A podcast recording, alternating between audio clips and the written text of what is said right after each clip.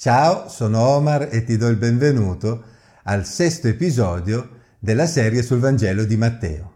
Arriviamo subito, tu intanto, se non lo hai ancora fatto, approfitta per iscriverti al canale.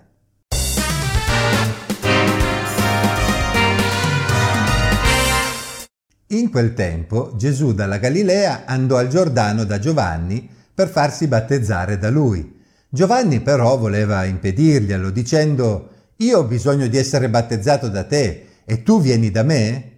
Matteo capitolo 3 versetti 13 e 14. Giovanni battezzava le persone con un'immersione in acqua che rappresentava la purificazione dei loro peccati in seguito al loro ravvedimento. Che bisogno aveva allora Gesù di farsi battezzare da Giovanni? Aveva qualcosa da farsi perdonare? Aveva qualcosa di cui ravvedersi? In questo episodio prendiamo confidenza con un concetto molto importante per comprendere Gesù ovvero l'identificazione di Gesù con il suo popolo, il Messia come rappresentante del suo popolo. Gesù non aveva peccato e quindi non aveva bisogno di ravvedersi e di essere battezzato da Giovanni. Inoltre Gesù era il Messia, colui in vista del quale Giovanni stava battezzando. Giovanni sapeva quindi di trovarsi davanti qualcuno più grande di lui. Egli sapeva che lui stesso e le persone che aveva battezzato avevano bisogno di andare da Gesù per sperimentare attraverso lo Spirito Santo un'unione con Dio ancora più profonda in vista del regno di Dio. D'altra parte Gesù era il Messia, era il re di quel regno dei cieli di cui Giovanni parlava.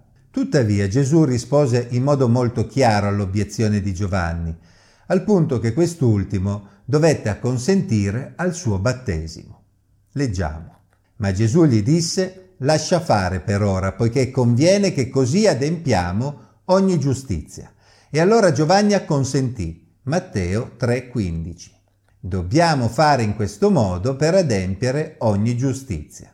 Ovvero, parafrasando le parole di Gesù, caro Giovanni, dobbiamo fare le cose per bene, nel modo giusto. Perché Gesù considerava giusto farsi battezzare?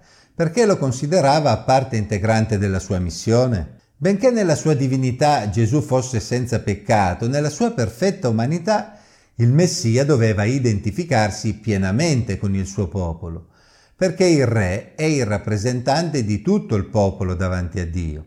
A pensarci bene, questo gesto prefigurava quell'identificazione completa di Gesù con il suo popolo che raggiungerà il suo culmine sulla croce, quando egli porterà davanti a Dio i peccati del popolo. Quel battesimo era quindi un gesto molto significativo, che venne sottolineato dagli eventi che lo accompagnarono. Appena battezzato, Gesù uscì dall'acqua ed ecco si aprirono i cieli ed egli vide lo Spirito di Dio scendere come una colomba e venire su di lui. Ed ecco una voce dal cielo che disse, Questo è il figlio mio prediletto, nel quale mi sono compiaciuto. Matteo capitolo 3 versetti 15 e 16. Questo è il figlio mio prediletto nel quale mi sono compiaciuto. Ogni israelita sapeva che secondo quanto descritto nell'Antico Testamento, Dio considerava il popolo di Israele come suo figlio. Si vede ad esempio Esodo capitolo 4 22 e 23. Infatti Israele non era una nazione come le altre, ma era una nazione che Dio stesso aveva creato a partire dalla famiglia di Abramo, Isacco e poi Giacobbe, ai quali aveva fatto delle promesse precise. Dio aveva fatto crescere quella famiglia in Egitto facendola diventare una nazione e poi l'aveva liberata dalla schiavitù per condurla nella terra che aveva promesso ai loro padri. Ma qui la voce dal cielo si riferisce al figlio di Dio come una persona specifica, Gesù, confermandolo quindi come Messia rappresentante del popolo. Ma considerando la natura divina di Gesù fin dalla sua nascita, noi sappiamo che quell'espressione figlio di Dio indicava qualcosa di ancora più profondo, che le persone non erano ancora pronte a comprendere.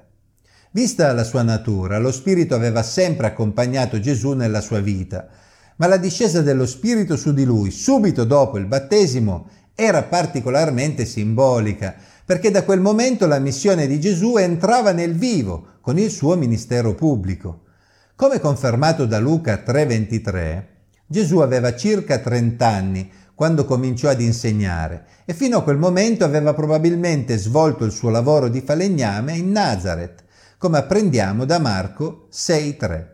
Ma da quel giorno Gesù, il figlio di Dio, attraverso la guida dello Spirito Santo e la potenza del Padre, avrebbe mostrato molti segni che avrebbero indicato alla gente chi lui fosse davvero. Nel momento in cui il figlio di Dio, Messia, si identifica con il figlio di Dio, popolo, entrando quindi nel vivo della sua missione, viene messo alla prova, proprio come Israele fu messo alla prova nel deserto ma i risultati della prova furono ben diversi. Leggiamo.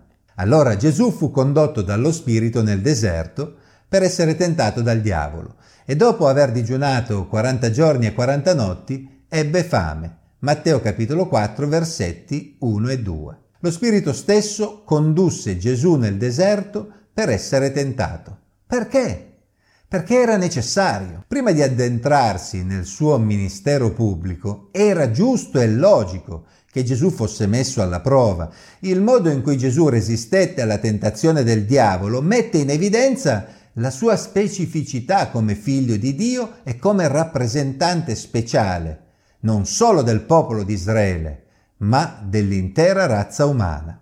Ogni essere umano, da Adamo in poi, è caratterizzato dal peccato e anche il figlio di Dio, popolo, ai tempi di Mosè, era caduto nel deserto proprio a causa del suo peccato e della sua ribellione. Ma il figlio di Dio, Messia, pur essendo pienamente umano, è anche pienamente divino e lo dimostrò in modo inequivocabile anche nel suo modo unico di superare la prova. Il tentatore allora gli si accostò e gli disse, se sei figlio di Dio, di che questi sassi diventino pane. Ma egli rispose, sta scritto, non di solo pane vivrà l'uomo, ma di ogni parola che esce dalla bocca di Dio. Matteo capitolo 4 versetti 3 e 4. Dopo 40 giorni e 40 notti di digiuno, qualunque essere umano si troverebbe allo stremo delle forze, Comprendiamo quindi che il tentatore stava offrendo qualcosa a cui sarebbe quasi impossibile resistere. Gesù citò un brano di Deuteronomio 8.3 per rispondere a Satana. Sì, egli aveva fame, ma confidava in Dio, sapendo che sarebbe bastata una sua parola per fargli avere cibo in abbondanza. Allora il diavolo lo condusse con sé nella città santa lo depose sul pinnacolo del Tempio e gli disse, se sei figlio di Dio, gettati giù, poiché sta scritto, ai suoi angeli darà ordini a tuo riguardo, ed essi ti sorreggeranno con le loro mani perché non abbia a urtare contro un sasso il tuo piede. E Gesù gli rispose, sta scritto anche, non tentare il Signore Dio tuo. Matteo capitolo 4, versetti 5 a 7. Anche il diavolo conosce le scritture e citò il Salmo 91, versetti 11 e 12. Certamente le parole di quel salmo erano vere e gli angeli sarebbero venuti in soccorso del figlio di Dio se egli si fosse trovato nel bisogno. Ma sarebbe stato sbagliato mettersi appositamente in condizione di pericolo per costringere Dio ad agire. Sarebbe stato un tentare Dio, cercando di forzargli la mano. Anche in questo caso Gesù citò un brano di Deuteronomio, capitolo 6, versetto 16. Di nuovo il diavolo lo condusse con sé sopra un monte altissimo e gli mostrò tutti i regni del mondo con la loro gloria e gli disse tutte queste cose io ti darò se prostrandoti mi adorerai.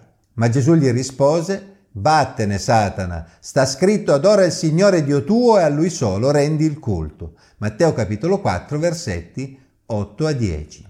Il diavolo presentò se stesso come se potesse disporre a suo piacimento dei regni di questo mondo. Presentò se stesso proprio come se avesse un potere paragonabile a quello di Dio. Addirittura chiese a Gesù di prostrarsi davanti a lui e di adorarlo, ma egli stava mentendo. Sebbene Dio gli abbia lasciato una certa libertà di agire in questo mondo, sebbene gran parte degli abitanti di questo mondo implicitamente lo riconoscono come sovrano, egli rimane comunque un impostore. Gesù non aveva certamente bisogno del permesso del diavolo per stabilire il proprio regno eterno. Citando ancora Deuteronomio capitolo 6 versetti 13 e 14, che impone di adorare e di rendere un culto solo al Signore, Gesù intimò a Satana di andarsene. Allora il diavolo lo lasciò ed ecco angeli gli si accostarono e lo servivano. Matteo capitolo 4 versetto 11. Tutti i brani citati da Gesù appartengono al libro del Deuteronomio. Richiamano quindi alla mente la storia di Israele, il figlio che Dio aveva liberato dalla schiavitù in Egitto. Ma il figlio di Dio Israele nel deserto, in quegli anni riassunti nel libro del Deuteronomio, era caduto molte volte nella tentazione. Quando il popolo aveva avuto fame e sete, si era lamentato con Mosè e aveva mormorato contro il Signore, non dimostrando di avere fiducia. Essi avevano tentato Dio molte volte per forzarlo ad agire. E durante quegli anni nel deserto essi erano stati idolatri, rendendo il loro culto ad altri dei, anche se il Signore li aveva liberati dall'Egitto. Ma il figlio di Dio, Messia, è rimasto in piedi di fronte al diavolo. Gesù si è identificato con il suo popolo nel battesimo e come il popolo ha affrontato la prova nel deserto, ma con risultati molto diversi. Gesù ha fatto le cose bene. Egli non è caduto nella tentazione. La scena finale, con gli angeli che lo servono, dimostra che Gesù aveva ragione, non c'era bisogno di forzare la mano del padre per ottenere soccorso, perché il padre conosceva i suoi bisogni, non c'era bisogno di trasformare le pietre in pane, perché il padre con la sua parola avrebbe soddisfatto la sua fame e la sua sete. Come vedremo, non c'era bisogno neanche di accettare l'allettante offerta di Satana, perché sarebbe stato il padre a concedergli il regno che gli spettava.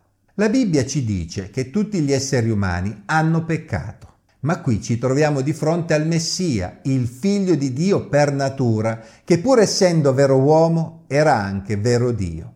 Come vero uomo Gesù si era identificato con il suo popolo e avrebbe portato i peccati del suo popolo, ma allo stesso tempo come vero Dio egli non poteva cadere sotto gli attacchi di Satana. Il fatto che Gesù non sia caduto nella tentazione è importante. Infatti in Ebrei 4:15 leggiamo, infatti non abbiamo un sommo sacerdote che non possa simpatizzare con noi nelle nostre debolezze, poiché egli è stato tentato come noi in ogni cosa senza commettere peccato. Allora, essendo senza peccato, egli fu nella posizione di poter pagare per i peccati degli altri, fu nella posizione di essere il sommo sacerdote che poteva rappresentarci davanti a Dio, offrendo se stesso. Concludo la riflessione di oggi ringraziando il Signore perché Gesù ha adempiuto ogni giustizia, ha fatto le cose per bene, simpatizzando con gli esseri umani, mettendosi nei loro panni e diventando loro rappresentante. Ringrazio il Signore anche perché egli non è caduto di fronte a Satana, dimostrando di essere proprio quell'agnello senza macchia, quel sacrificio perfetto che poteva essere offerto per i peccati di tutta l'umanità, passata, presente e futura. Grazie a tutti. Alla prossima.